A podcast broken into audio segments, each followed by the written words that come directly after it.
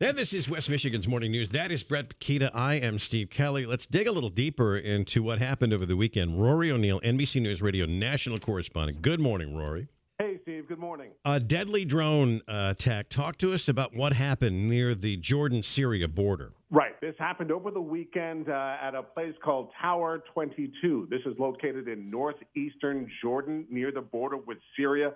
Look, since uh, the October 7th attack by Hamas into Israel, many of these small U.S. bases throughout the Middle East have been subject to a lot of these attacks. Thankfully, our air defense systems have been pretty good at repelling them. There have been some American uh, service members injured in these, but this time was the first fatalities as a result of one of these drone strikes. And now the Biden administration is trying to figure out exactly how to respond. We suspect Iran is funding these militants, uh, but how does the U.S.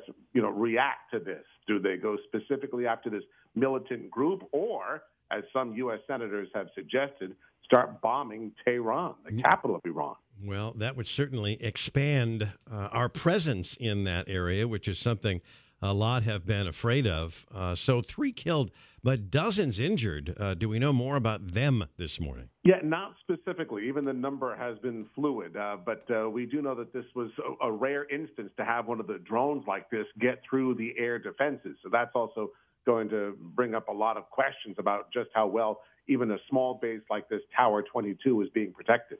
Yeah, and to that point, um, how do we know or what do we know about?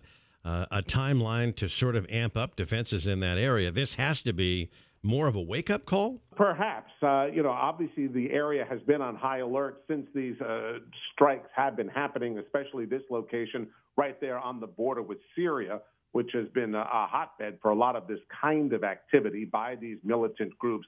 Um, but again, whether or not it was some other different kind of tech that was used by the militants that uh, evades our defensive systems or whether or not something wasn't functioning properly, that's all be, or, or just simply wasn't adequate for the kind of attack that was launched. Uh, those are the kinds of unanswered questions right now. And to your point, I see that Iran uh, has denied any direct responsibility there, uh, but it certainly doesn't make a whole lot of difference to the family uh, who have lost someone if they were funding the group that was responsible. Right, and they're funding all the groups. Don't forget, they you know it, it's Iranian funding that uh, also led Hamas to or enabled Hamas to attack uh, Israel the way it did back in October. We've seen it from the Houthis.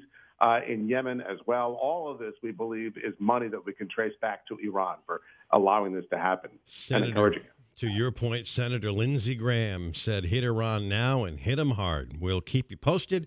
Rory O'Neill, NBC News Radio national correspondent. Thank you. Thanks, Steve.